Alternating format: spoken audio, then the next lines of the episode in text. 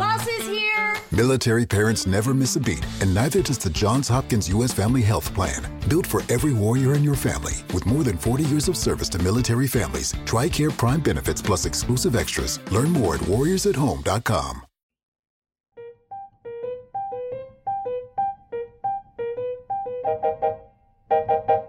Hello, and welcome back to another very special episode of Yeah, We Read It. I'm one of your hosts, Meggie. And I'm also one of your hosts. My name's Laura. And this is our last book in the John Green series. We are reading the 2017 Turtles All the Way Down. Yeah. Um, it is definitely like something that captures um like the later 2010s that I feel like there's not a lot of media for and I'm very excited about it and I'm also doubly excited because joining us today is our very good friend Nate Todd. Hi. Yay! Stoked to be here. Yay! Thank you for coming, Nate. We're so excited. Yeah. Also, our first repeat guest. Let's Some- go. Oh my gosh, we you are. cannot, We cannot not mention. Ah, Uh, Nate was here for the second Maze Runner prequel, um, and it was Oh, that was so bad. That Yeah. was that book was a, a trip, and this book was also a trip, but in a much better and more pleasant oh way. yeah, level of enjoyment with in quality of books. This just completely 180. Oh my god, no! It. I devoured this book. I guzzled it yes. right down my little throat like it was a turtle. It was really good. For those of you who might not be familiar with Turtles All the Way Down and maybe stopped at The Fault in the Stars, I feel like it's like the same iteration of um like people in like TV shows will have certain times when they stop watching. I think like in Dexter, like when when his wife dies, it's like you either are part of the Fault in the Stars people or you kept reading. Yeah, But Turtles All the Way Down is about a girl named Aza who has obsessive compulsive disorder. And she kind of, it's like a little bit of a murder mystery. yeah, yeah, and I'm I'm really excited to talk about. it. I also really like this book as a representation of mental health because we never like nobody ever runs into the room and is like, Aza, your OCD is showing. It's just like we just kind of see it through her eyes, and it's never like blanketly like said or stated. It's just very Mhm. much like it's a thing that's a part of her, and it really just does um re- really kind of destroy her entire psyche, which is um really like chilling to watch and we'll we'll get into all of this but i'm really really excited to um, talk about this um, especially as this is most john green's most recent young adult book. Uh, we don't know if he'll ever write one again. I assume he would um, but uh, i was telling meggie this earlier um, texting before we started this that john green uh, has officially graduated from using the r word in his books and also Oh, making good. any fat phobic comments Wow. um, but then uh, yeah, that it's like that's also such a product I think of like the 2010s. Like we were all so awful about you know Mhm. saying things are gay or telling people they're fat or being so obsessed with our image and stuff like that. So this book very much feels like um coming into a light of where we are today.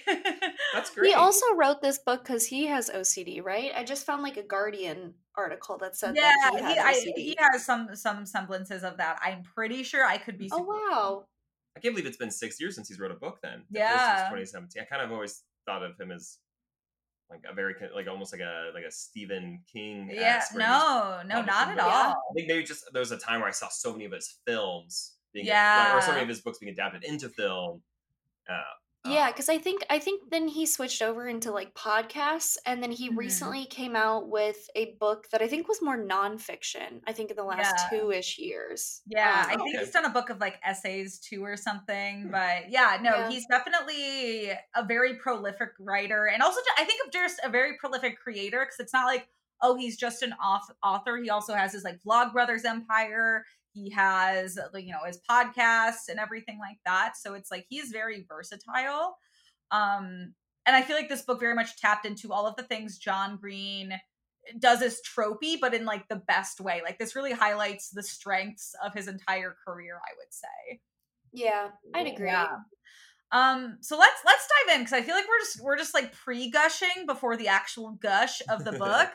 Um, Yes. so let's dive in. So we have our protagonist Aza, who we are introduced to, and at the start of the book, she is having lunch with her two best friends, Michael and Daisy, and we immediately kind of uh, we immediately get a limelight into kind of how Aza perceives and feels she's perceived. She immediately says that she feels like she's a sidekick to Daisy, and we immediately get a lens into um, her worrying about a lot of things. Yeah. Yes. Yeah. Uh, I kind of loved how we were introduced to, to her as like just kind of like any normal, any well, Yeah. quote unquote normal teen. You know, it- like the, the first couple, like the first chapter or two, I'm trying to figure out like, okay, what's what's the deal here? Like, you know, as, as we hey, do what's when we the start, deal here? yeah and then i i like distinctly remember like this this altered feeling i got when she first talked about the i'm gonna totally butcher everything how she described it but like the microorganisms within her stomach yeah, and how like she kind of oh sorry i wasn't paying attention i was literally thinking about this very elaborate disease that Yeah. i definitely have i'm totally fearful of having um and Yeah, the disease that's that a- she's that's obsessed place with. that character yeah, Yeah, she's obsessed with C. diff, which is like um, an inflammation of the colon, according to Google. Um, and she is really like um, very obsessed with germs. And when Daisy is talking, and more specifically asking her if she knows about this person named Davis Pickett, who is the son of a billionaire, um, because uh, Aza and Davis went to camp together. Aza's Orphan just camp. like not orphan, orphan camp. camp. Yes, yeah Yeah, her dad is dead. Um, but she's just not Spoiler listening. alert. Yeah, I think that's pretty early on that it's said. No, Oh, yeah, yeah, no, yeah. I was joking. Um, Spoiler. but um, Aza's also very open with her thoughts. She's like, "Yep, I'm not paying attention. This is what I'm doing." Um, so Daisy immediately is like, "Hey, we should hang out after school and like let's distract you from your thought spiral."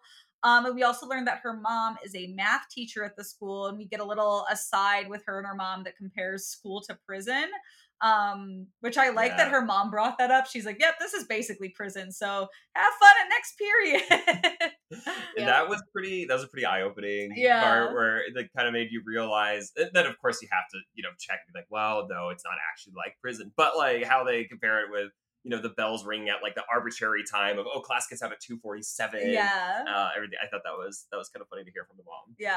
Yeah, I do love that they they have like a very fun like friend dynamic, which is super super sweet. But her Yeah. mom is like very stressed being a single mom about paying for her college. Something they're gonna have to figure out later on. Um, Yeah. because right now Daisy is going over to Aza's, and she has work at Chuck E. Cheese later. What a flex! I I would have been so excited to be like. Yes, I was Chester E. Cheese last night. I was the one. she's, she's really embarrassed by it, which I'm like, Daisy, you wait till you get to college. People are going to love that fact about you that you Oh, were yes. Charles Entertainment Cheese a few Mhm. nights a week. charles entertainment and Daisy is wanting Aza to like suss out this mystery because Aza is the link to Davis Pickett, aforementioned billionaire son, and Davis's dad has recently gone missing. He's evaded the cops for like tax evasion, and he has a hundred thousand dollar bounty on his head. And Daisy really wants that money. Yeah, yeah, they hear about this like while they're like shuffling through the radio on her like uh, car that was her dad's car, harold Harold, that she named Harold Harold. the car. Um, and I also do love that as a plot point because John Green does have this like way of writing that always feels like you're like watching like a like a movie. Mhm. And that like kind of Uh-huh. moment where they're scrubbing through the radio and then they hear, you know, about the thing that they were talking to at lunch and now it has a reward. It felt like such like a movie to me. And I was like, dang it, I'd watch this movie. i um i had a And you uh, like a- can. I had like a Daisy esque best friend in in high school who, um, you know, sadly I, I no longer really keep in touch keep in touch with or associate with. Um, but the the dynamic between the two, how they both have their very like they're they have very polarizing Yeah. personalities, but yet still still manage to like mesh together uh, in a way that like you know uplifts one another, but also ultimately that we find out later on in the book. You know, there's there's a lot of uh, there's a lot of uh, Mhm. what's the word contention? Is that uh, Yeah, lot I of- contention yeah is contention a good between word. the two um but i, I kind of loved seeing the the start of this uh start for us like this this friendship of okay clearly they're they're in each other's lives and they know a lot about each other but they also have totally two different things going Yeah.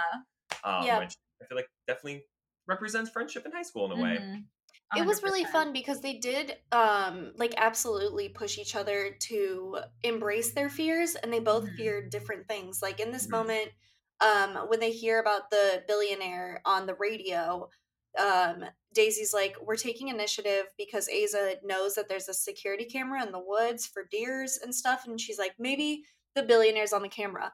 And Daisy kind of pushes um, Aza out of her comfort zone to like go on the river and go down White River in Indiana, which is like a really dirty river. But it's like when Aza is pushed to be in those situations, her mind just like doesn't think about the things because it's like this is the thing we're doing. And it seems like Daisy is definitely a doer. Mm-hmm. And Aza kind of grounds her sometimes back to earth. Yeah. I would also like to note that Daisy um, is a prolific author in writing for the readers who may not know uh, Star Wars fan fiction. Yes. More specifically, uh, romantic and intimate stories between Chewbacca and Rey. Yeah. Which um, I don't know how much of y'all have seen Star Wars, but that is absolutely hilarious. Oh, I think it's and so endearing. funny. And I just love how she's been doing it for years and Yeah. it is a, a cornerstone to her character. Yeah. She's a really staunch defender of it too, because Oh, she's like, oh, so there's nothing wrong with like Han Solo, like his lore being that he was married to to like a Wookiee, but when Rey is, it's like I'm a furry. I was like, you go off, you have your hot take. and this is also a really good example of John Green, as we know throughout reading his books, like he's just like a fountain of like weird facts and weird knowledge. And this is a really good way of him to utilize something he knows a lot about, but put it into a, his character in a way that makes sense uh, by having just a teen girl who writes fan fiction. I thought that was such a nice like way of doing what he's done in a lot of his books by just having like, yep, this is her thing and this is why it makes sense. Um, but they have she does call into work into Chuck E. Cheese so they can go investigate. She pretends she's sick. Um, Aza has an old canoe that's filled with spiders, um, Mhm. well, dead spiders, I should say. So they can go down the White River since her house is right there, um, and they can, you know, take a little sail on down to Davis Pickett's mansion. Um, and Aza's kind of getting lost in her thoughts in a good way while they're going down the um, river, which I think is really good uh, kind of start because as the book goes on, her spirals get worse and worse and worse. So this is Mhm. kind of her getting lost in her thoughts in a good way.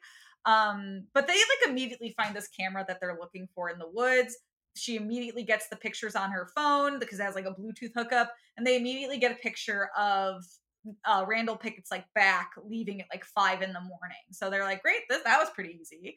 That was pretty easy. And they kind of have like no time to process this because a security guard um saw Aza like over there doing things. So Daisy was like, "We got to act fast." So she breaks the canoe and she's like, "Hey, oh my gosh, Mr. Security Man. I think his name is Lyle." His name's Like, Lyle, like the thank you, like- crocodile. Oh, you mean voiced by Shawn Mendes? yes, just How like that. And Lyle, aka Shawn Mendes, comes over and their canoe has crashed. And um, Daisy's like, "Oh, it's okay because Davis uh, is a friend of ours. Like, we just we just needed help, and we knew that this was his place." And lucky for them, Davis goes along with it when the security guard brings him over because that was a very big shot in the dark. Yeah, but also Davis isn't gonna like let them off the hook. He's immediately like, I know you guys want this freaking reward. That's what everybody wants. So many people have been talking to me at school today. Um, but like I don't know where my dad is. Like I have nothing to tell you if that's what you want. Daisy, she's gonna she's gonna come in clutch for a second time and she's gonna say, No, no, no, we're not here for the reward. We're here because Aza has a crush on you. And it seems like Davis might have a crush on her because in the most romantic, heart stopping, like if someone did this to me in high school, I would have been like, wow, he was like, I remember Dr. Pepper's your favorite soda. Do you want a Dr. Pepper? I would have been like, wow, Yeah. amazing. The amount of me- mentions for Dr. Pepper in this book, big, big chef's kiss from me because Dr. Pepper is a superior It's a soda. great soda. Made me want a Dr. Pepper personally. Um, Me too. but we also learn kind of in this that Davis doesn't really have like the best feelings towards his father. It's not like he's like distraught that his father's missing. He's Mhm. more upset and he's more just kind of indifferent in a way. It's kind of teetering that line. He's very much like my dad's going to get away with this. He knows exactly what he's doing. He's kind of a shitbag. Shitbag is a quote in this book. I'm not just saying that for the sake of the podcast. Um, and then he's like, anyway, enough about me and my feelings about my dad. Let's go meet Malik the zoologist and our tuatara. So they go meet Malik the zoologist and their tuatara, which is a fancy old timey lizard. Yeah, it's like a lizard from dinosaur times. It lives to be 150 years old. Same. I will never die. I'm immortal. That sucks, doesn't it? Hey, you know, Yeah. now's the time to be it, I guess.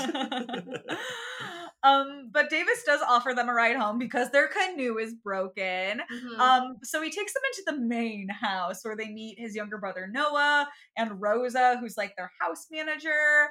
Um, and we learn a little bit more about Davis here because Aza ends up kind of stalking the paintings that they have, and they have little, you know, side conversation about how he feels like he's always being watched. Um, and he kind of wants his dad to stay gone in a way because without his dad, maybe he'll be kind of free a little bit more. Yeah, and then he also keeps like mentioning that his younger brother just gets like a lot of hope from his dad that his dad Yeah. will never fulfill. So, kind of like a reason he wants him gone. Mhm. And the car ride home is pretty um quiet. Once he drops him off, Aza gives him her number so they can like become friends again, Mhm. whatever that means. And um uh Daisy is like uh reporting on the big lizard that we met and dropping facts to Aza that his dad, the Billy Davis's dad, left his entire fortune to the lizard through a Yeah. corporation since you can't just outright leave money to an animal, which is fucking crazy. Nuts. Yeah, yeah, like that's absolutely not like the, the his kids don't get anything. Like it's just for the lizard. Um, we're like that's absolutely insane. And the reason behind it being it's because he believes that this lizard will solve death or will cure death. Yeah, Is the reason. Yeah. And um like all of his all the resources that he has manifested or created in his life need to go to making sure that this lizard like what lives as long as possible and is studied on. So they can yeah, like I just loved how in the book they said cure death. yeah. And we don't learn that till later, and it's mentioned so casually, and it's so funny. And I can't wait till we uh, get to that like specific moment because I definitely Yeah. want to talk about that more. um, but that night, Aza does kind of have a thought spiral because now she's having some anxiety around the thoughts of dating somebody. Um, and she also has to Yeah. kind of confess to her mom, like, why did a security guard drop off our fixed canoe? Um, and who is uh what's what's up with Davis Pickett? God, the Um, dating spiral was so funny. I read Yeah. that out loud to Anna in the car because I was like, this reminds me of you. Because there was like number five, because she goes through the reasons she doesn't want to, which is like kissing, you swap Yeah. bacteria and whatever. And it's like those quiet moments when you're a couple and you're like, what are you thinking to the other person? And you're supposed to say something cute, like, I'm thinking about you. But she's like, but really, I'm thinking about this bacteria that solely exists in cows' stomachs. I was like, that is so funny. Yeah. Yeah. No, I feel like John. Green does a good job of finding like humor in these moments of her thought spirals rather than just it being completely deteriorating to Aza. Um, because I think if that was the entire book of just watching this poor teenage girl just like constantly have these negative spirals that inflict her with so much just nausea and pain and everything, it'd be Mhm. such a harder book to read. But he does a really good book of finding those moments to um kind of have Empathy. empathy and like moments of uh lightheartedness with it. yeah it almost Yeah. you know as as people for you know speaking for myself who who don't have these conditions you know we there there could be many people uh, thankfully not super duper demonstrated in this book but there could be many people who don't have patience for people who have certain mental illnesses and ocd and in this way kind of going off of what you just said laura Mhm. like we're we're allowed to like find this endearing and Yeah. empath- and empathize with her in a way where we're like we're, we're we're like warming up to how do you say her name asia Asia. Aza, Aza. yeah. Uh, to the to the end of the alphabet and back. Mhm. It's so beautiful. Um, yeah, which I, I thought was just like an absolutely Mhm. pleasant way to to get to know her more. Mm-hmm.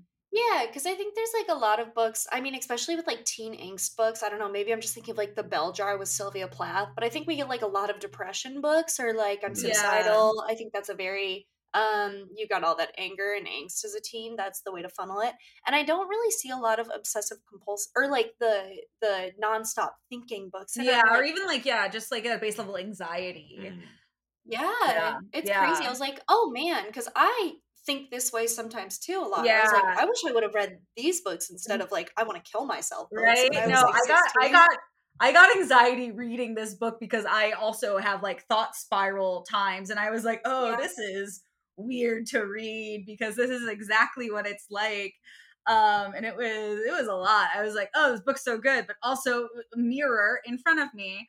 Yeah. Um, but that we night, get a bit of like background too from this in the following yeah. uh, passage because we learned that like her dad dropped dead from just like a heart attack mowing, mm-hmm. which I kind of thought was like maybe the reason she had a bit of OCD was like she never had an answer for like why her dad yeah. died. It was just like a heart attack out of nowhere. So she was always thinking, what if there's this disease within me?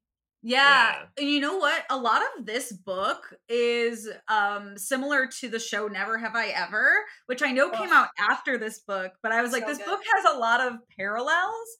Um just like with like the dead dad and the kind of, you know, having some sort of uh, mental disorder after the fact and coping with that and learning with that um, and even like the breaking of the phone which happens later it's it's very weird lots of lots of similarities in between mm. these two yeah um but this night they're gonna go to applebee's this is where daisy and her hang out because um her mom got swindled into buying a box of coupons which was from a boy scout which was mostly two for ten dollar burgers at applebee's Not a bad um, deal. so her and daisy are making their way through I love I love some frugal couponers. Um, and that's also so relatable in high school. I feel like we all had those places that you went just because they were cheap. Like me and my friends always mm-hmm. went to mm-hmm. Steak and Shake. Always Burger um, King. My mom had coupons to Burger King. I mean, you know that. My mom always has yeah. coupons to Burger King. Um, but we learned that Daisy um is very very big in the fan fiction world. We get more insight into that. And she's received a dick pic from a fan. Oh my gosh. Um and daisy's kind of just contemplating like is this what i've become? A person who gets dick pics based on my writing? The, the, there's a part where um and this is what i like started identifying a lot with daisy is yeah. when she like breaks down the mental thought process of someone who wants to send a dick pic. Yeah. Um, if yeah. you all have notes on this, like please feel free to to to share uh, in with us. But she basically kind of like walks through yeah. like, oh, I just read this like content. I've enjoyed the love story between these two people. Um, you know what? A, a photo of my of my penis is a really good way to show my admiration to that, and I I just identified with that so much. Not to sending yeah. the dick pics of of you know to anyone really, yeah. but just you know there there it, I, I, feel like Daisy, like her her character is she she's she is very analytical. She has a very huge imagination because yeah. obviously she's writing like this content. Um, and for I don't know that that that scene where she kind of broke down that thought process, uh, just kind of really sh- like cemented how she views um I gosh Asia I, Aza Aza how she how she'll like view Aza like moving moving forward or how she tries to understand Aza as yeah. she learns more about her condition. Yeah. Yeah. Um, but they're also using this kind of uh, hangout to not just do homework and hang like they normally do. They're doing detective workshop. Yes, they are. Um, so they're they're learning about how wills work. Um, Aza's supposed to be researching the case more, but instead just starts stalking Davis on social media yeah. And she finds his little blog where he likes to, you know, write, find quotes that he likes and journal about how those quotes make him feel or relate to his real life.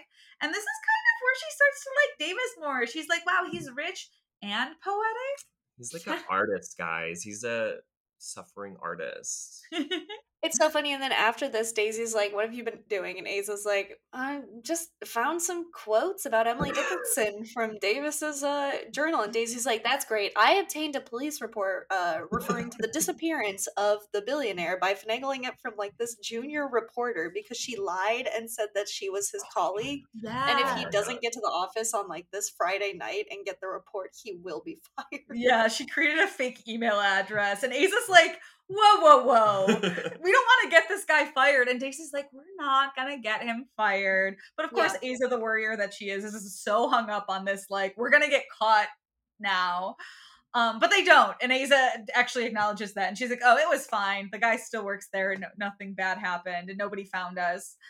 Um, it is an eventful school day though the next day because yeah. that's when um their friend Michael is that what yes. you guys were thinking? Yes. Michael asks Aza if he should ask out Daisy, but Aza completely interrupts him, being like, "Oh no, I don't think um, it's like, like oh, between yeah. us. I don't think we should." And he's like, uh, "No, I was I was asking for your friend." To be fair, like, God. In her defense, he did lead it up like he was yeah. about to ask her out. He was like, "Yes, do you think it's weird if like two people in the same friend group date and that would interrupt it?" Like, I think somebody was trying to ask me out too. Yeah. I'd be like, "Whoa, whoa, whoa!" As a reader, I thought, well, here's here's the other love interest. Yeah, like so yeah, I yeah. was. Ooh, you were like love triangle. Yeah, that's where Ooh. I thought I was going for. Uh, like, well, till you know, until it did. Till later, he was like, actually, Daisy's my girl. Yeah, but Daisy's not down, which I think mm-hmm. is hilarious. She thinks Michael looks like a giant baby.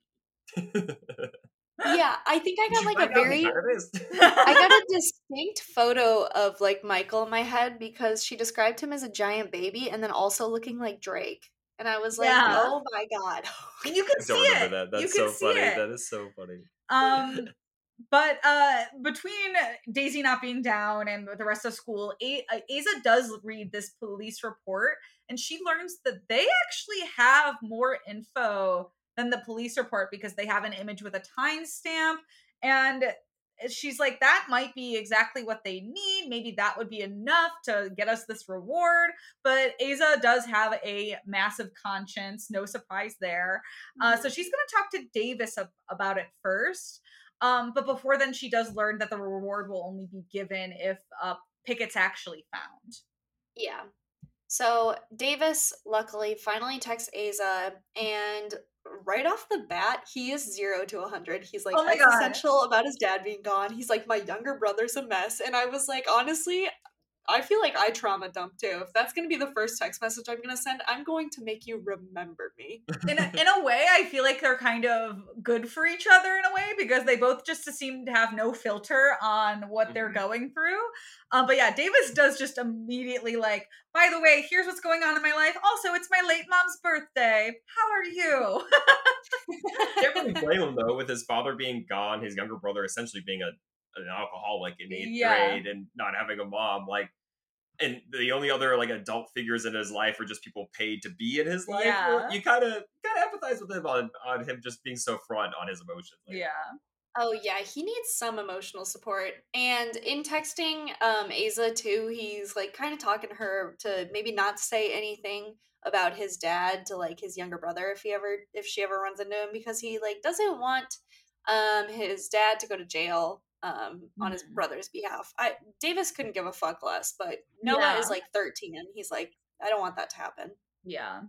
Um, we do find out the next day that Daisy, in an effort to kind of swipe Michael, just pitched a double date instead with um Aza and Davis, and then obviously Daisy and Michael. And Aza's like, what? Why would you do that? I don't want to date anyone. She's we're just all hanging out as friends. It'll be fine. We'll go to Applebee's. Um, so they're gonna do that.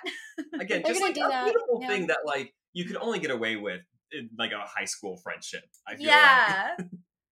yeah. Oh yeah, the forced double dates. Oh my god, I feel like uh in high school those were so anxiety inducing. Oh, I was like, please, please take him to the dance because like I'm going with what's his face. Yeah, I'm going best oh friend, oh and like it's gonna be so uh, weird the politics of it. We we've been hyping up Big Brother too much. Meanwhile, homecoming dances have been doing that for years. Uh, um, but Aza is going to her doctor. I, I, think this is the first time we meet her psychiatrist, Dr. Singh, and um, Sing, Sing, Sing, and she's talking about her like anxieties and OCD while she's at the doctor. Um, she used to go a lot more, but her mental health has been better, so she's not going to Dr. Singh as much.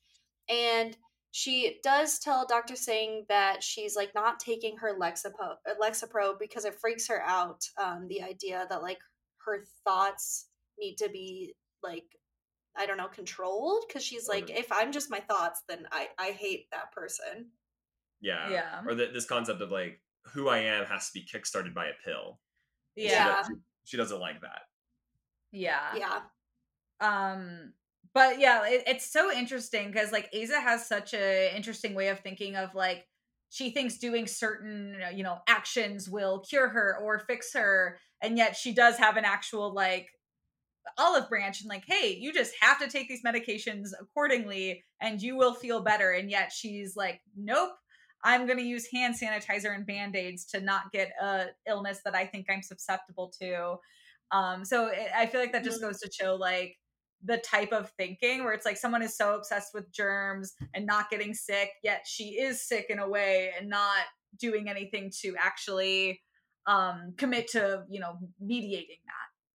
Yeah, yeah, because when she is like really overwhelmed, she'll press her thumb down into the palm of her right hand and reopen this wound essentially that she is just constantly yeah which i imagine that would have gotten infected by now because it's like she's been reopening that for mm-hmm. years. Yes and sometimes forgetting to change the the band-aid yeah. which t- sends her into a spiral yeah you know? no yeah she has to change this band-aid like every certain amount of hours which i can't imagine imagine the band-aid budget she's going through to have to wear a band-aid like five plus times a day 365 days a year that's gonna add up listen as someone who typically bandages their fingers every night because i pick at them nonstop yeah it's really expensive you go yeah. through like one of the big ones in about a month yeah. Gotta get that Costco bolt. Yeah, you gotta go. To, you gotta get a Costco membership to supply that. Um, yeah.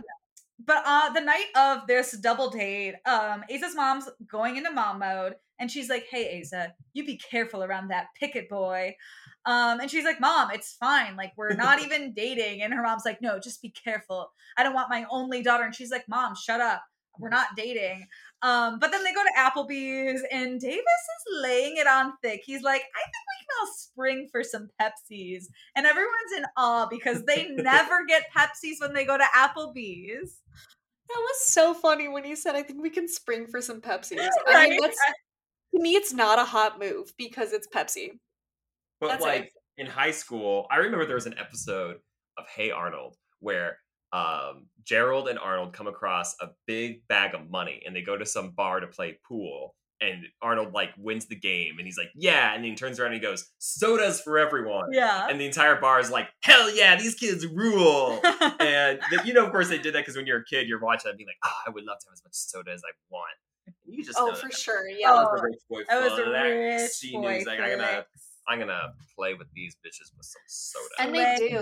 They get lots of soda. They get all this Pepsi, and they take that sugar high and they apply it to a long conversation on Star Wars, which Aza feels really left out of because I, I, I just don't think she really pays attention to Star Wars. Yeah. she hasn't seen it. Daisy always makes her watch it. But. Yeah, you know, I interpreted that as like not like oh she's not interested, or the, I interpret it more as like she cannot pay attention to this conversation for the life of her uh, yeah. which I've totally related to because she feels like she's like waiting for cues to look like she's present in the conversation. So she's just laughing when people are mm-hmm. laughing or like nodding her head when it seems appropriate.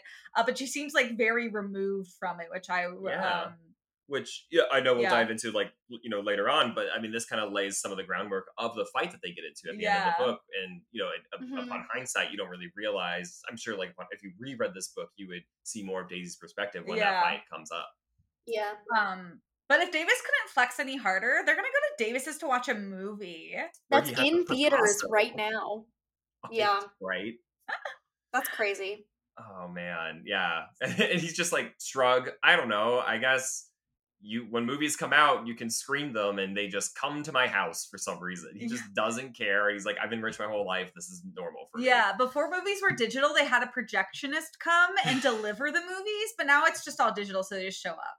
And to like explain how big this house is, they have a water, they have five water slides, a golf course. I don't know if it's like multiple holes, if it's just one golf course, but they have five water slides, which was insane to me. Oh, like Salvador Dali original paintings. Yeah. And then the way to get into this movie theater is through a bookcase that has all first editions. And I think it's like F. Scott Fitzgerald's first edition book that they have to use as a key that like swings a door out to mm, stadium yeah. seating. The book is Tender's theater. the Night, I'm pretty sure, for Tender's anyone who's wondering. I don't think it's the Side of Paradise. Um, that's I forgot about that part. That's fucking cool. I love yeah. the part where like what's the other guy's name? Michael? Yeah. Michael's like oh my gosh and he like lists all these he, artists. he has no chill like yeah. he comes in so hot like he's like yelling just pointing at things that davis has in his house and i'm just like dude calm down a little bit. It was kind of endearing though because he's like naming all these artists he's like so and so picasso so and so and then Aza's like the only one I recognize is Picasso. Yeah. but like he has like all these original paintings in his house. But Davis yeah. does actively drop like to Aza that he is trying to impress her. So like mm-hmm. he likes her. Um, and he does, and they're gonna go look at some stars together, and yeah. he's gonna explain the stars to her, which um was very sweet. So they're like outside. Um, they're talking about stars. He brings up like that one star theory. I don't know what it is, but it's like yeah. um like planets are so far away oh, from us that they're I got like you. Can I You got me? Go. Yeah. yeah. So basically, uh yeah, so like stars of course emit light and they're hundreds of millions of light years away. And so what he's basically saying is the sun that we're looking at for the light of the sun to hit earth is like it takes eight minutes because it's going at the speed of light and it's the proximal distance is however many millions of miles, right? And so the light that you're seeing and the stars, since those are like hundreds of millions of light years away, that light actually has to travel to us. But because it's so far, it's it's traveling super super fast. But it's so far, it's taking millions of years for us to see it. So that's actually how they like. That is how they uh how they measure length in yeah. space is like how long would like a light year is you traveling um the speed of light for exactly like for a year and mm-hmm. so something that's 250 million light years away that would mean it would take 250 million years to see the light that that star is emitting mm-hmm. and it's really sweet because when they're talking about this they're also bringing up like davis's dead mom and mm-hmm. aza's dead dad and they're like that means that there's like a version of history in the light not being able to like yeah. reach us that it's like like if you look at that planet that was like 45 years ago it's like emitting that much light so and that was like a time when our parents were alive which yeah. Mm-hmm. i love the idea of like that perfectly encasing memories in amber mm-hmm. um yeah. and yeah and during this conversation as well davis starts you know kind of idealizing this whole situation and he's still kind of on edge about like are all these people just kind of hanging out with me now because of my whole dad leaving situation? Mm-hmm. um and he's like aza i need to do this so i can know that like whatever all of us are doing is real. You need to come with me. And he like leads her to like this cottage that's on another side of the property and starts opening cereal boxes and just pulling out wads of cash that are add up to like a, like a thousand dollars and then he gives her um, a hundred thousand dollars in a bag Incredible. and says you need to take this because this is the reward that you and daisy wanted and i feel like if i give you this i know you're not just going to keep looking for what happened to my dad which is like that's crazy. so sad. it's insane. It's sad and yeah. what's more insane is that aza like starts to say she can't take it and he goes no take it and then she like doesn't fight it. She just goes okay and the girl runs away. Yeah. She runs to go tell Daisy and Michael. He goes, Honestly, no offense, yeah. like hundred thousand is nothing to me, so like just take it. I don't care. Like that's He's like, like when oh, I get cash everywhere. that's hunting and gathering with your friends. That's like when you're at the other side of a party and you get a really good piece of advice and you have to stay in the conversation. You're like, oh my god, but I really just want to be out of this conversation so yeah. I can go tell my best friend what you just told me. yeah, and Daisy, it's not Daisy. Aza runs to the house to go find Daisy, and she finds Daisy and Michael hooking up in like some like four post canopy bed and they're like you need to leave and she's like you're not this isn't your guys's bedroom um but it's it's a really like funny instance but she ends up talking to noah instead who noah actually asks her to keep looking because he feels like she's uh, doing more than the police is so now mm-hmm. has a conundrum of like does she stop looking for the sake of davis or does she help this poor kid who looks miserable and just goes home and plays video games every night and just has his soul sucked out of him uh. essentially. Yeah, Noah airdrops her from some notes from his dad's phone. Um, and they seem to be notes on how to like flee to other countries. Um, and there's one that just says the jogger's mouth, which she's confused about. Um, yeah.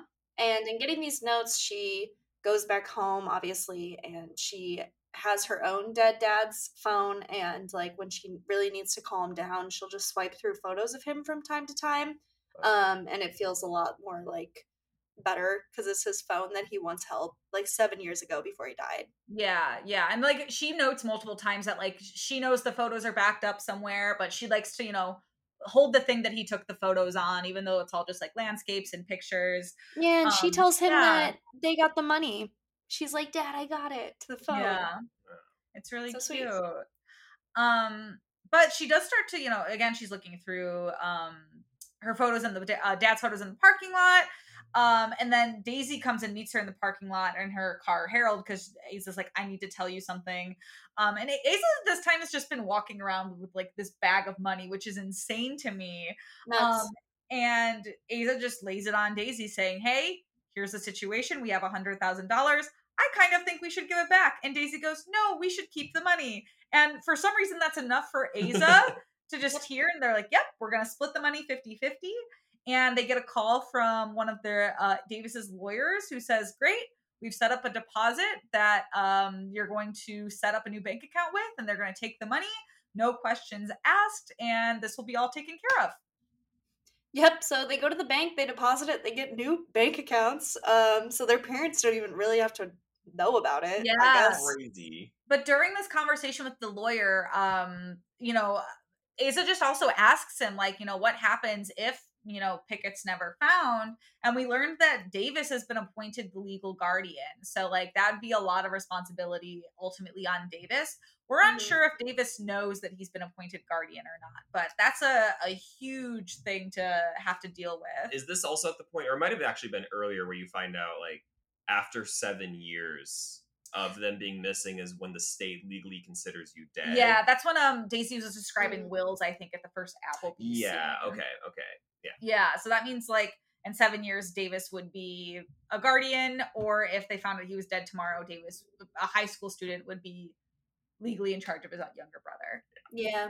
And she's really freaking out right now while she's at the bank, too. She's for oh, sure yeah. nervous that she has an infection because she's been pressing down on the palm of like her hand. And when she gets home, um, her skin is really inflamed and she's kind of freaking out, but it's a okay because Davis invites her to like a meteor shower on Thursday.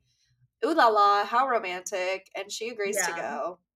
Yeah. And then the next day at school, Daisy has not held up her deal where they were like, we're just going to deposit the money, move on with our day. Daisy has oh. bought a bright orange Beetle car and a new computer. Mm-hmm. And Daisy keeps being like, Aza, you don't get it. You already have a car. You already have a computer. I need these things and I have the money to buy these things.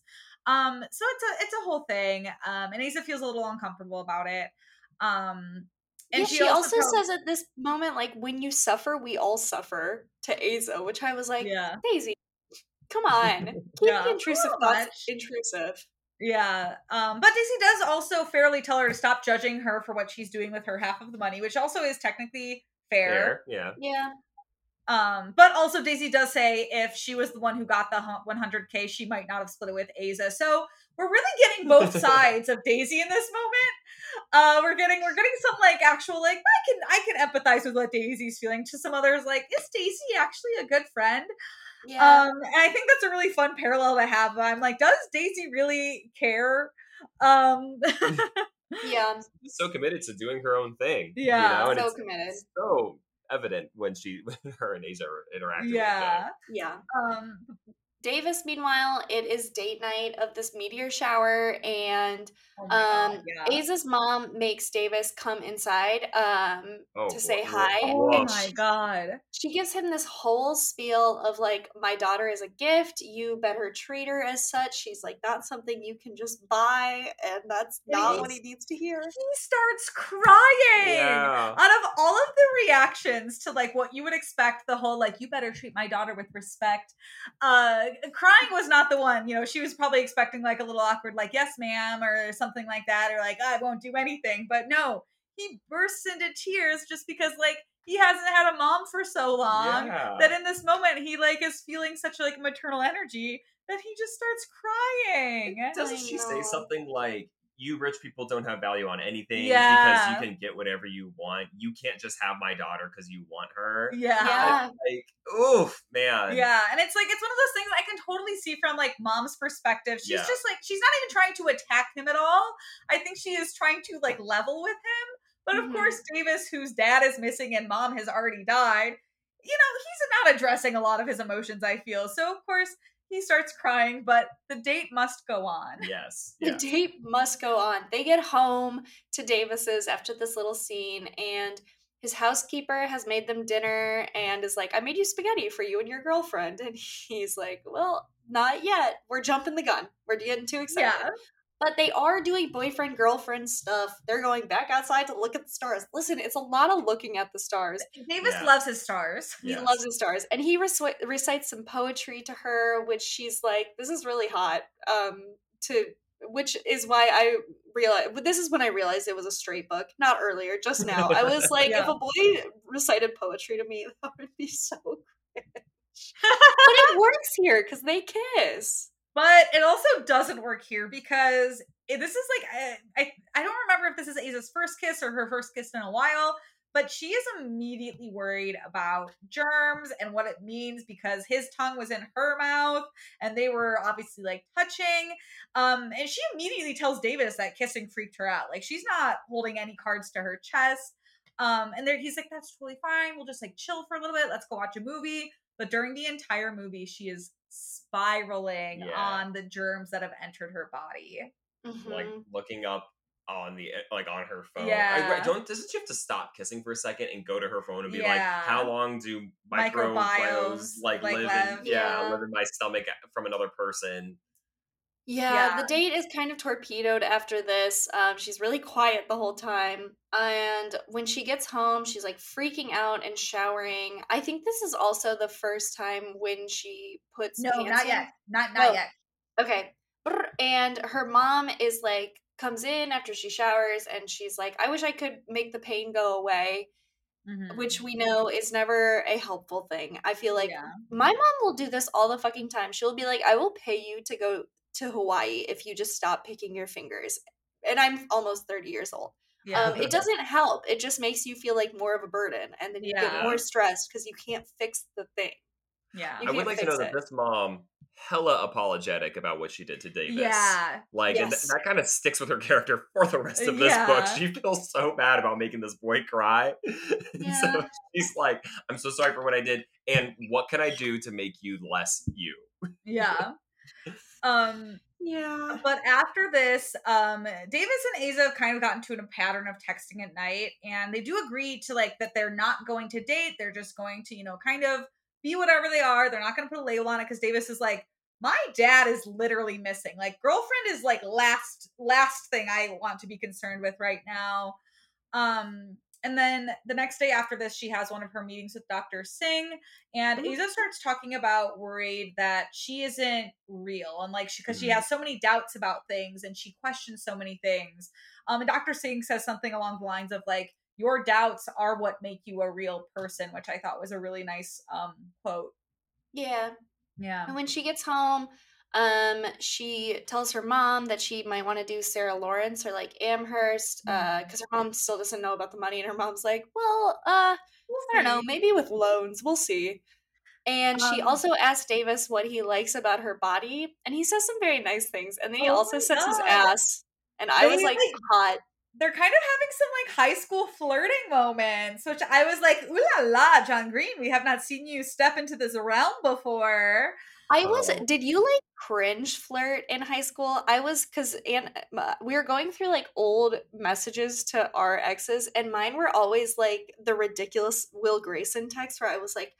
I said something like really dirty last night, and, and um, but like don't let your dad see.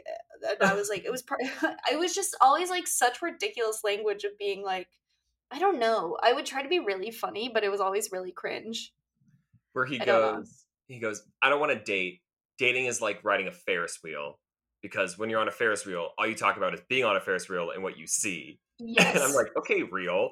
And then she goes, well, then what do you want? And he just says, you. And okay, hot. like, okay, like that would totally light a fire in yeah. like a high schooler's like, oh, yeah. oh I, I thought that yeah, so great. That was great. Yeah. Yeah.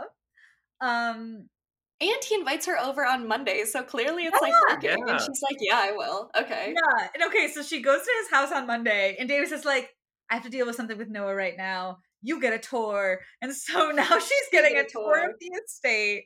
Um, and then like after this like little tour, I think she talks to the zoologist again for a little bit. Um, but then Davis kind of comes up and is like, "Hey, tour can be over now. I'm free." Um, and he he basically tells her that like Noah's been suspended and he's really worried because he knows Noah needs a dad, but like he's obviously not a person that can be a dad. But they end up do watch they watch a movie again, Mhm. and Aza, who's been like, I'm not gonna kiss him. Kissing obviously made me so nervous. She starts to get so swept away again, and she's like, But I really want to kiss him. And she does, and she immediately panics and runs to the bathroom. And then to get these germs out of her body, she swallows the hand sanitizer she usually uses on her cut, which was Tough stuff. jarring. Jarring to just read and also like feel the way her brain was working in that moment. It was ugh, it was a lot. I know. I cannot believe she swallowed hand sanitizer. Yeah. I feel like it was a really big. Okay, well, I think in our ha- in our high school, it was like sometimes people would put hand sanitizer to try to get drunk during classes and then lick their hand. oh You guys oh. do that? no, No. I- my high school didn't do that. I, Okay. I've heard of like, I've heard of people doing something close to that, but I feel like I heard it with like people would try it with like cough syrup, but I, I never heard it with hand sanitizer. Oh sanitizer. my god, cough syrup at high school, that would be awful.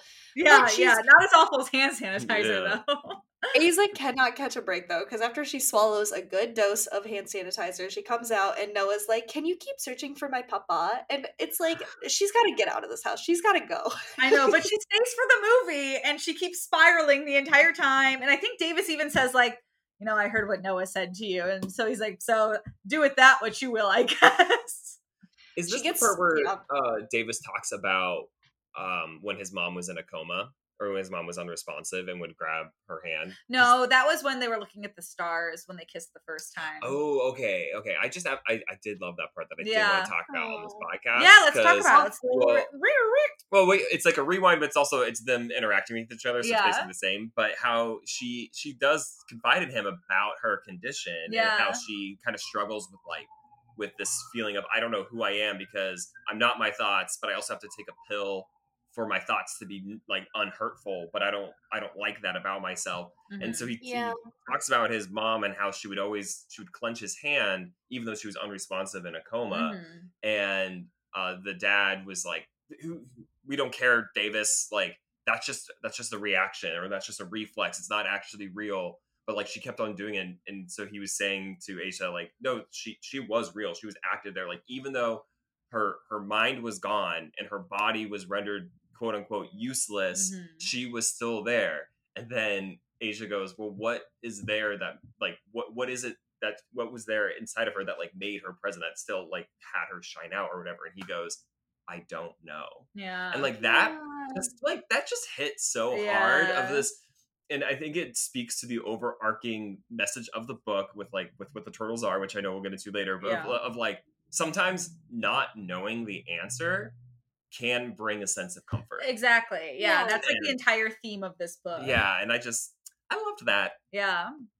Yeah, I thought that was sweet Cool. of like Mhm. it's like trying to always have like control over something as a means of being like once I figure out the answer then I can begin. It's like no, you can just begin without knowing. Um, Yeah. Which I thought was really sweet. And maybe something he wrote about on this new blog that Aza Yeah. finds with poetry He's later that night little after the date. stalker. oh but she goes like full on this time Yeah, because he deleted his old blog. So then she like Googles like a phrase that he said to her when he was reciting his poetry, and then he fi- she finds his new blog. And then so embarrassing. He texts her and is like, Someone is on my website right now. Is it you? And she's like, Is that bad? And he's like, Yeah, it's just someone's been on my website for 30 minutes from Indiana. And if the news got wind of my terrible poetry, I would die. And same. If someone knew that I had an Instagram account, if the news knew that Instagram account for poetry at my age, no. Maybe at 15 it would be cute, but no, absolutely not. That's so funny. but this poetry has a lot more to do with her Yeah. and in fact you could argue is in- exclusively inspired by her yeah, no, he talks a lot about her in it too. Um, and then they decide to FaceTime. He's like, "What are you doing? Do you want to FaceTime?" And they both really like FaceTiming. It turns out like that is like the form of communication Aza needs because there's a whole screen in between them and not like any physicalness. And it seems like Aza's on cloud nine until the next day when she starts reading Daisy's Star Wars stories. She's like, Yeah, I'll give it a chance. I guess I've been reading Davis's poetry. I could do this.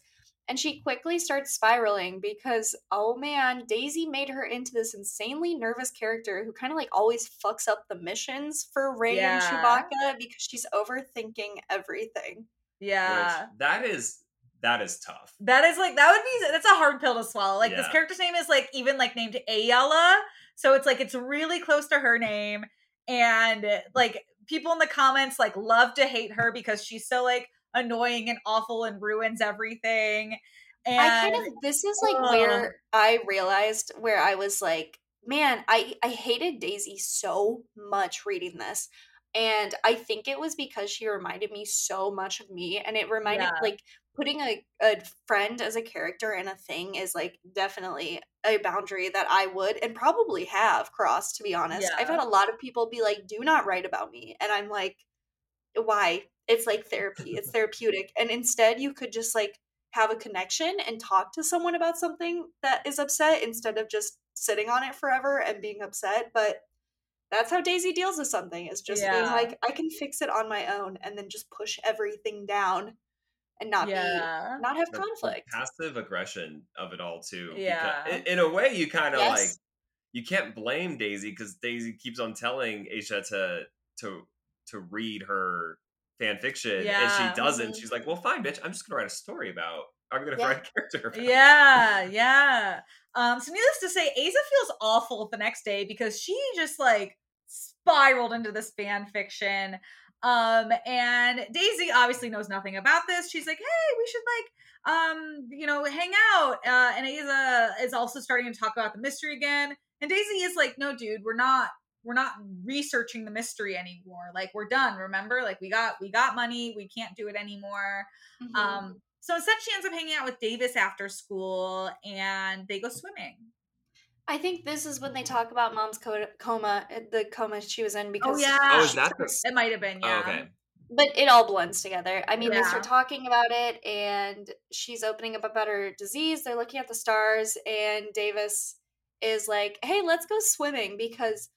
If this was in the Midwest, this existed at my house, I would go crazy. It's like a pool you can heat up to 80 yeah, degrees in the pool. winter. Mm-hmm and they just they go fucking swimming in like the fall and they look at the stars yeah. some more crazy um and this is when he's kind of talking about the star thing that nate was talking about mm-hmm. that planets are like cemented in time and those timelines keep our loved ones alive and you know, it's a comforting moment until Aza gets home and starts freaking out again because she cannot stop thinking about Daisy's story and has a bit of an episode thinking about like all of the germs in her body. Yeah. And the next day, her and Daisy. She does drink more hand sanitizer this night. That's important. She does. Oh, she does. Girl. Yeah.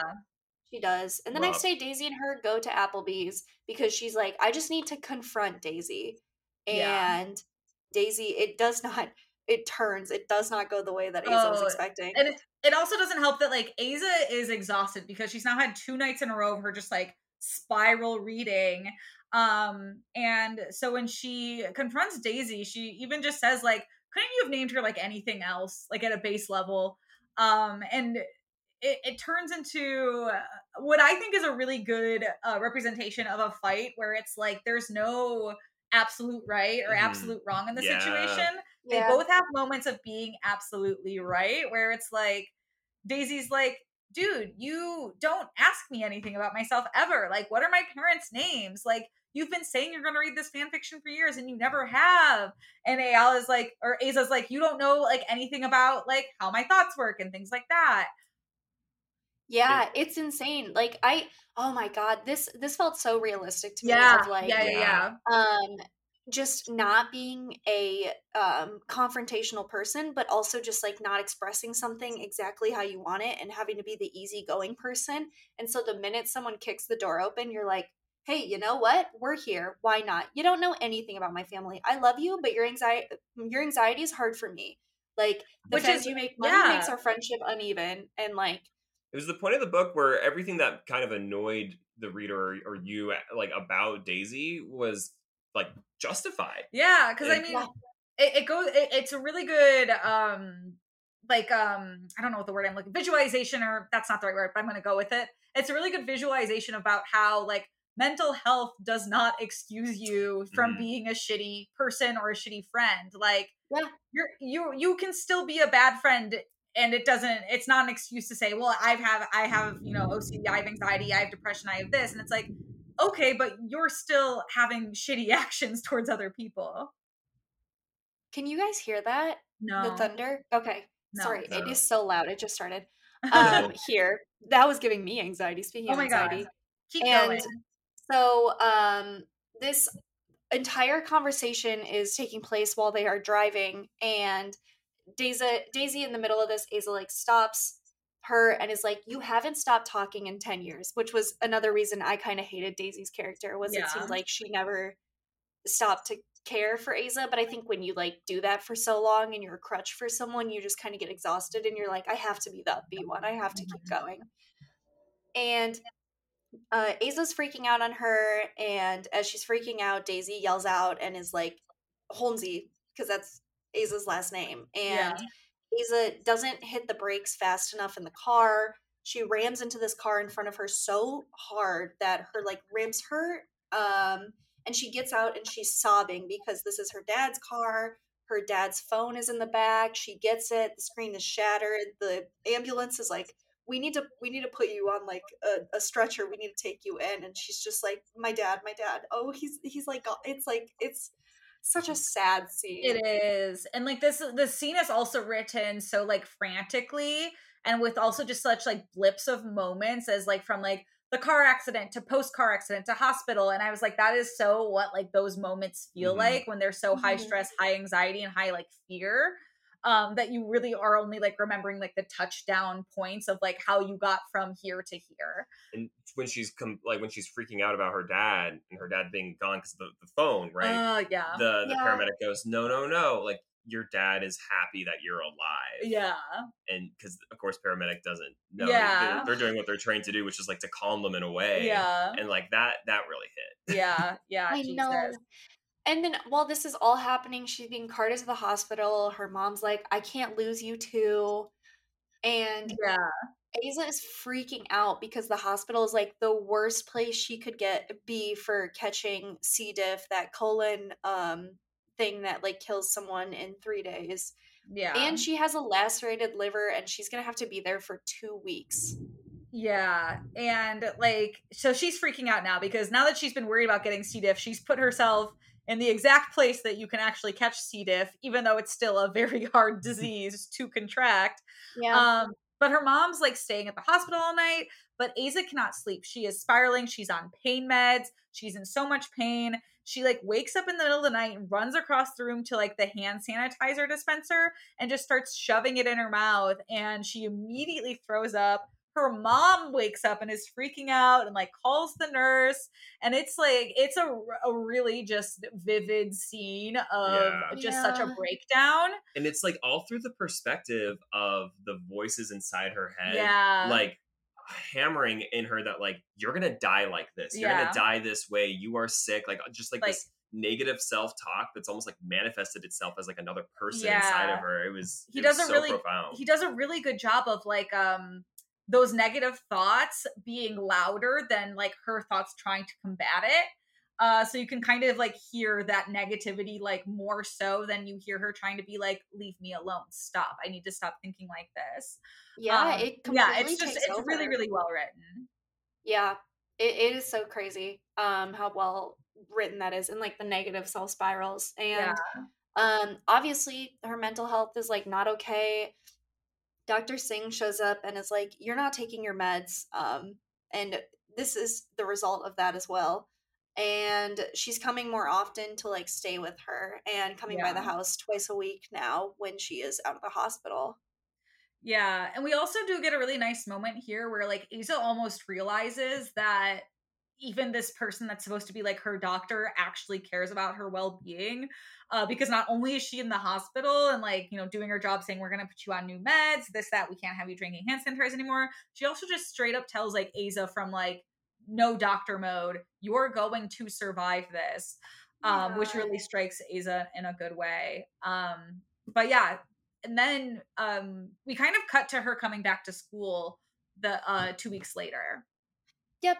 She's going back to school. Um, Daisy and her make up pretty fast, and Daisy's like, okay, great, because I have so much I need to tell you. She had to cut her hair because her sister put gum in it. She broke up with um, Michael because uh, Daisy wanted to be single, which flex. That's wow. at, yeah. at, 16 relatable. I like, was like, oh. she's like, why do I have to manage all his emotions like a therapist? And it's like, ugh, yeah. And it seems like like Aza's asking questions about like what do her parents do, and yeah. Daisy's asking Aza questions like, "Do you think about killing yourself?" And Aza's like, "No, it's not like about killing myself. It's like this inescapable feeling of just being like horribly aware of my presence on Earth and not being able to reconcile with it. Mm-hmm. And it's and it just seems like they're like planting the seeds to sow. Yeah, it seems like they're they're reaching their like um but basically like oh this is how we need to we need to like relearn how to communicate with each other. And I really like in this scene a lot Daisy multiple times asks her like should I keep talking? And Aza's like, yeah, keep talking. Because like Aza just like Aza's not a talker. A part of her does like to just listen to Daisy talk. Yeah. Um, and it's really, really sweet. Um, but they do have to eat out um, lunch outside in the middle of winter because Daisy's like, it's gonna be way too awkward with Michael at the lunch table. I planned as a picnic though. She does. And this is where we get the namesake of the book too, because yeah. they talk about turtles all the way down. Because um, Daisy's like the pursuit of finding the real you um, reminds me of this story my mom used to say about how it's like an old wo- woman is kind of explaining that the planet is like not a world it's just like a world on the back of a turtle on the back of another world on the back of a turtle and it's just turtles all the way down mm-hmm. which yeah. i don't know if you had something to say about that nate but i know you brought it up earlier Oh yeah, just how it's uh like a professor is explaining how like molecularly and biologically the world works and the history of it all, and then at the very end of the lecture, this, yeah, this woman goes, "Well, I've been actually you're not right. Like I'm just told that the Earth is just on top of this yeah. turtle," and he goes, "Well," and he wants to entertain that, right? And he goes, "Yeah, yeah. okay. So then what's under the turtle?" She goes, "Another one. What's under that turtle? Another one." And uh, I, I just love how she brings it up. I, I guess kind of I'm almost just like reiterating the, the the point I was making earlier on how um, the, the, there's comfort in the unknown, mm-hmm. and Daisy yeah. under, Daisy understands uh, that Aisha. Am I, I'm not going to say that. It's Aza. Aza. Daisy understands that Aza is struggling with with the unknown and not understanding what the true answer is, like within her OCD and within her anxiety. Mm-hmm. And yeah. like I remember hearing that part of the book and laughing the same time Aza does. Yeah. And just like almost finding comfort in it too because this entire time we're we're spent in the mind of Aza, like the, yeah. the entire book, and like I I thought it was so great how John Green was able to really bring this like levity to her mental illness yeah. in a way that mm. made us feel comfortable and made us feel like hopeful and happy for the protagonist. And even though like I think she acknowledges like coming back to school feels weird and like you'd think that like oh after this you know life-changing event she'd be just all fixed and all better but like that's not how it works so having this moment where it's just kind of like a this is kind of how it works but it's not an answer it's not a solution it's not a fix all it's not even a kind of fix it's just it's just a way of thinking yeah it's just a thought it's just an actual thought yeah, yeah, and it's I, well. There's a really good quote about it at the end that I'm sure we will read as yeah. well. Um, we're gonna just read the last twenty pages, I'm sure. Oh, my god! there is, I feel like the last page at least, if we have time. Yeah. Um, but Aza is kind of finding peace in the fact that like there's a vast universe and she is just small in it, and this kind of conversation pushes her to decide to finally tell her mom that Davis gave her fifty thousand dollars that she's gonna put towards college, and her mom doesn't love this. She's like, he should have just gotten you a necklace like normal guy, but she comes to be okay with it because she kind of has to be. Yeah. Um, and then immediately after this, Aza's on a roll because she also like eh, she's heard a lot about Michael from Daisy, and now Michael Michael's cornering Aza, talking about Daisy, and she just kind of like corners them together and is like, "You two should talk together because I don't want to be in between this. We love a person setting a boundary." Um, and then a little bit after this, she does go to Applebee's with Davis. Um, and she tells him more about like her spirals, and this is just the kind of the way it is. It's not getting better, it's not getting worse. It's just it's always gonna be there. Um, and they ultimately kind of conclude that they are going to go their separate ways, even though they weren't really anything to. Yeah, because it seems like she just wants kind of a relationship via text, and he's like, "I can't, I can't do this yeah. if we're like not doing this in person." And they decide yeah. not to. Um, and the next day, Daisy's asking Aza, since her and Michael are back together, if she'll go to Michael's art exhibit exhibition in the sewer. And it's like the sewer that was unfinished by um, the Picketts because it was supposed to bring like fresh water to Indiana. Yeah. Um, but the Picketts were like Indiana can suffer. They didn't finish it because because Indiana is the first major city to be built not by a massive body of water, which yes. you learn in the book. Yeah, something I learned about Indiana yeah. reading this book. I and know that was part of the part of the message of the book as well, where like something good and thriving can be yeah. can be built even if it's not by a life source. Can be built in Indiana. You know, that's the moral of the book. kind of beautiful. Um, but at this like sewer art show, it seems like a really like cool idea, but like in reality, it's just a sewer that smells really bad. But a lot of like very popular people are there, so um Daisy and Aza kind of let Michael do his thing because they're like, hey, you network we're gonna go on a walk and there's a really cool scene here where like it's getting super pitch black and they just have flashlights and Aza has them both turn off their flashlights so she can kind of explain physically how it feels when Aza's having a thought spiral. Um and it's really cool because they're just like hanging out and they're talking and they're just like actually being present with each other. There's a really good quote on page 260 that i'm going to read because it's short um that is oh i should have had this pulled up so soon but i there. Um oh shoot it's not here. You said 260 oh, i said 260 it's the meadow okay. quote that i really wanted to read. Let me find it let me find it. Do, do, do, do. someone else keep talking while i'm looking for this. My foot fell asleep.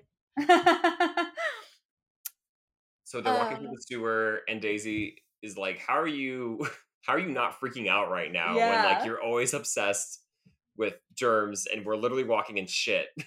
yeah.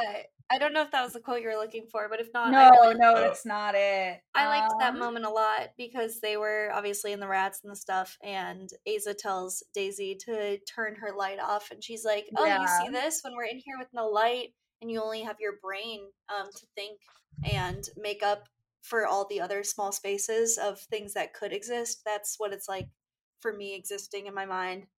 I and found it. Like that sucks. yeah, no. So um after uh, they they and they keep kind of walking after that. Um, but there's a, a, a quote on 266. That's why I lost mm. it because my zero uh, six looked like the zero.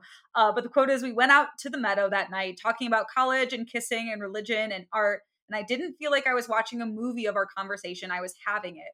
I could listen to her and I knew she was listening to me. And that's so important because the entire book, Aza's talking about feeling so removed and finally like in a space where things get to be so mm-hmm. quiet, she can actually just be present.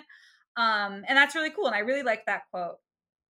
Yeah, it was really good. I mean, like she hasn't been able to like give herself that and yeah. also like i think daisy on some end probably wanted that connection too because to carry a conversation can be so exhausting when you also are dying for connection. Yeah. Um, um but this place is also called Pogue's Run and they're they keep walking down and it's starting to smell worse as they're walking further and further away from this art show and they start to realize that like Pogue's Run is the jogger's mouth because like run jogger mm-hmm. um and then they're like oh shit we kind of figured out that Pickett is probably the cause of this smell, but we we're not going to walk any further to figure it out. Yeah, so when he was running away from the authorities, he goes to his unfinished project. Yeah. And like and I guess like like John or John Green's like he's implying that like he ran there and like died yeah. there.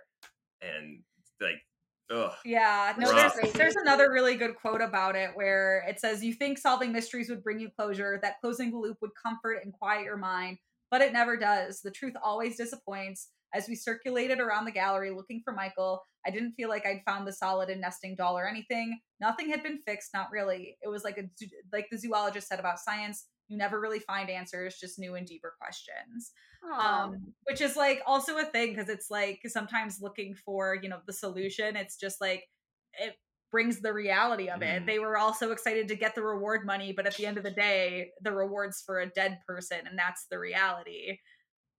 Yeah, and so this does not help her psyche at all when she's at home. Like her mom is saying that she's really nervous about her um, because Aza's really razzled, and Aza finally set some boundaries and being like, "Okay, I have a new rule, which is you can't really ask me if I'm anxious because your weight of worry doesn't help. And her mom's like, I'll try. And now she has a really important decision in front of her, which is telling Davis about this or not. Um, because if she tells him and, you know, the authorities go to see, like, if his dad is there, then he won't get to have like all of the amenities and like like he won't have any access to the money or like the house yeah, the money goes to the lizard yeah, but if if it's like seven years, he's got like a seven years cushion if they can't find his dad to just yeah. have everything. But she does ask Davis if he can come over because it's important. And she tells him flat out, she's like, I think I know where he is, but it, it's a really bad smell. Um, and his face just like drops in fear because he yeah. knows what that might mean. Yeah, he has to like actually face the reality, which is like where we actually see him like because I feel like at this moment we realize he's been putting on a face for Noah and for the public the entire time. But now he actually yeah. faces the reality that his dad is gone too, and he just really breaks down, and they just kind of sit together, which is it's really sweet. It's very very sad. Um, and then yeah, she does read his blog that night, and then he has like this entire like like message about how like nothing lasts, and it's like how he. Why do like I have to miss everybody so much? Yeah, it's uh, it's so sad. Um, but then something we get that we don't get in a lot of John Green's book is is we get what happens later. So we get a mm-hmm. one month later cut, um, and we see that the news has found Pickett's body, and we learn that Davis told the cops, and yeah, and that's kind of it was his thing. He's like, I couldn't put Noah through that like error of not knowing. Um, and she asks him to hang out, and he just doesn't reply. No, he doesn't until one night in April where he comes over. He's just knocking on the door, and they go and they look at the stars together at his house. Um, and he kind of updates her on their life, which is that they're going to Colorado um, because Noah's going to school for troubled kids, mm-hmm. and Davis is going to finish out school at a public school. And I want to read the end because I think it's a really good end. And also, I mean, you know, employs the flash forward a bit as well, but in, yeah. a, in a really abstract way. So after she talks to Davis about this, um, she is uh, talking about, um, yeah, this is what it is. We settled into a silence, and I felt the sky's bigness above me, the unimaginable vastness of it all. Um, in the moonless darkness, we were just witnesses to light, and I felt a sliver of what must have driven Davis to astronomy.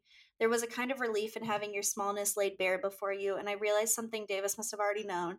Spirals grow infinitely smaller the farther you follow them inward, but they also grow infinitely larger the farther you follow them out. And I knew I would remember that feeling underneath the split up sky, back before the machinery of fate ground us up into one thing or another, back when we could still be everything. I thought lying there that I might love him for the rest of my life. We did love each other. Maybe we never said it. Maybe love was never something we were in, but it was something I felt. I loved him and I thought maybe I will never see him again and I'll be stuck missing him and isn't that so terrible? But it turns out not to be terrible because I know the secret that the me lying beneath the sky cannot imagine. I know the girl would go on, that she would grow up, have children, and love them. That despite loving them, she would get too sick to care for them, be hospitalized, get better, and then get sick again. I know a shrink would say, write it down, how you got here. So you would, and in writing it down, you realize love is not a tragedy or failure, but a gift. You remember your first love because they show you, prove to you that you can love and be loved, that nothing in this world is deserved except for love, that love is both how you become a person and why. But underneath those skies, your hand, no my hand, no our hand, in his, you don't know yet. You don't know that the spiral painting is in that box on your dining room table with a post-it note stuck to the back of that frame. Stole this from a lizard from for you. You can't know yet how the painting will follow you from one apartment to another and then eventually to a house, or how decades later you'll be so proud that Daisy continues to be your best friend. That growing into different lives only makes you more fiercely loyal to each other. You don't know that you go to college, find a job, make a life, see it unbuilt and rebuilt. I, a singular proper noun, would go on, if always, in a conditional tense. But you don't know any of that yet. We squeeze his hand, he squeezes back. You stare up at the same sky together, and after a while, he says, I have to go. And you say goodbye, and he says goodbye, Aza. And no one ever says goodbye unless they want to see you again. Yeah, I think that's my favorite So ending good. of any of the John Green books. It's just so well written. It captures so many different fleeting feelings and emotions, and I uh, it's it's stuck with me since I finished it a couple days ago. It's just been it's just such like a it's just such a relatable and real way to end this story. I think it's like it's the same kind of ending. I mean, it's like an, a more upbeat ending than like the sadder ones we've gotten. Yeah. Um, but it like answers a question and also leaves so many questions in the same way. And I'm just like, Mhm. ugh, what a feeling to have. Yeah. Yeah. Yeah. yeah. And when he when Davis decides when you find out why Davis um ultimately like called the cops um on like on his father's body because you know the, the police were called and um it was like this big deal because they thought oh wait it out seven years and he goes so when he fi- he finally answers um why he decided to call the cops instead of keeping it a secret he says i had to be a big brother yeah. and he like does it for his younger brother Mhm. because his younger brother was kind of plagued with this sadness and desperation that his father was no longer there Mhm. and his father being alive meant that his father continued to not love noah Yeah.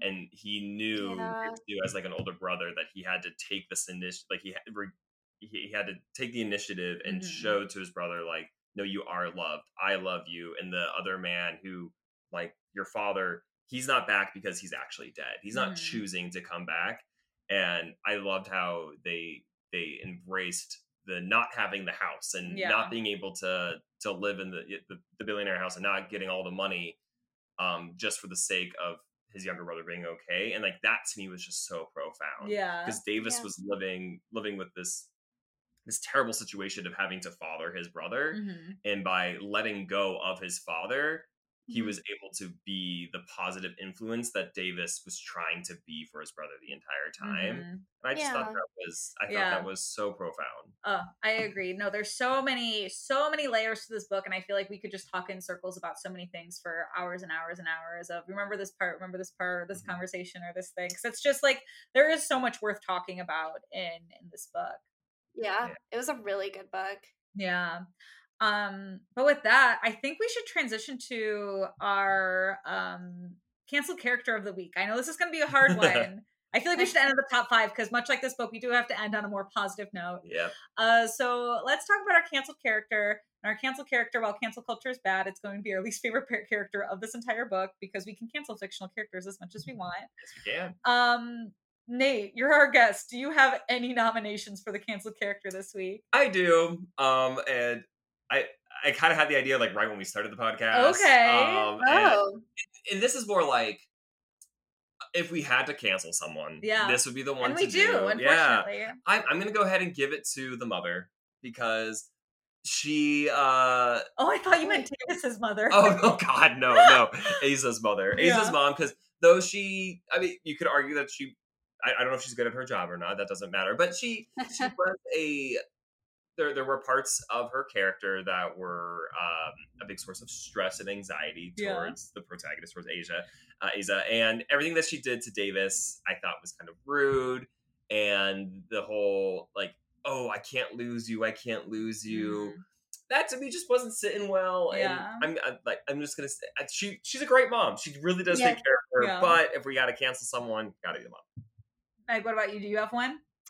oh man. Um, you know, when I I'll just say what I was going to say originally. Um, I was always thinking Daisy.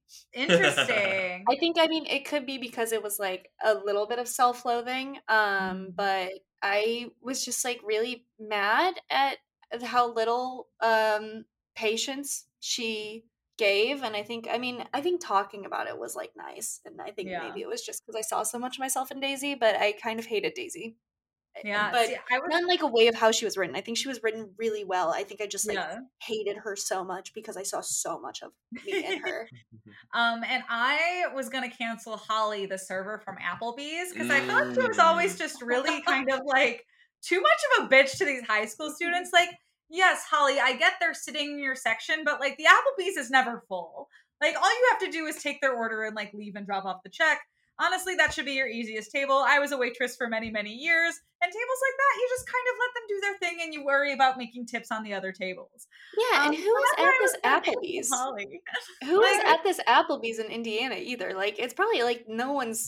Exactly. Seem, so like I feel busy. like there's a really solid argument for Holly at the Applebee's. All right. All right. Um, I'll concede to Holly. Why not?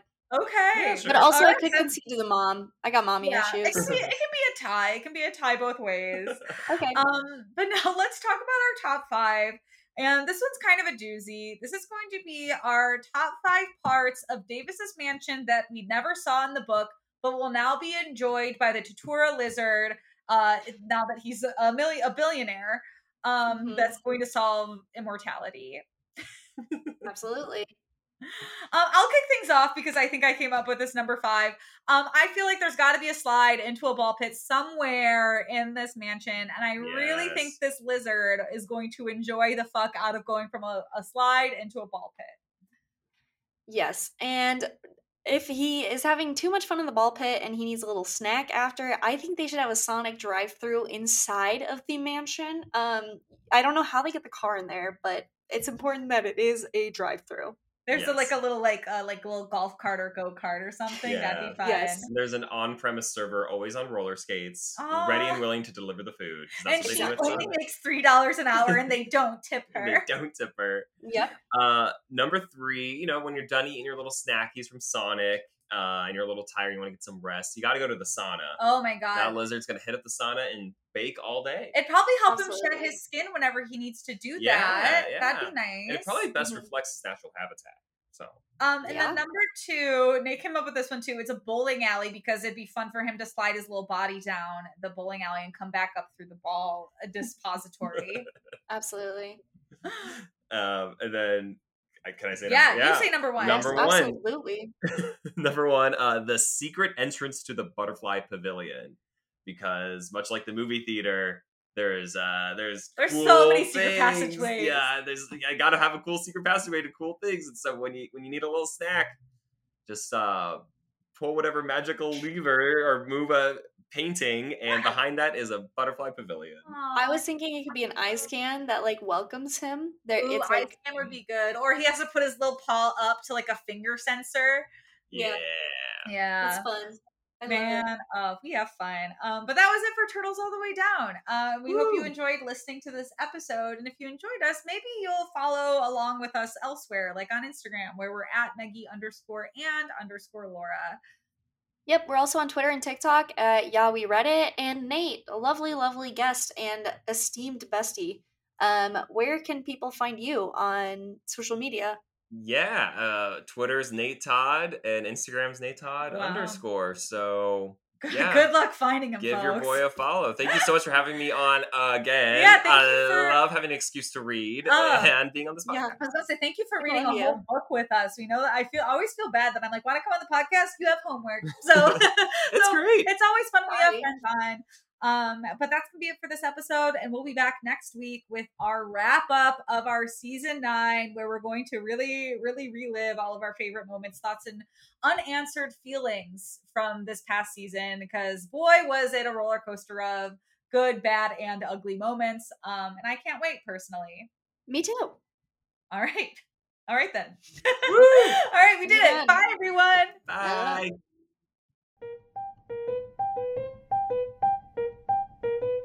ピッ!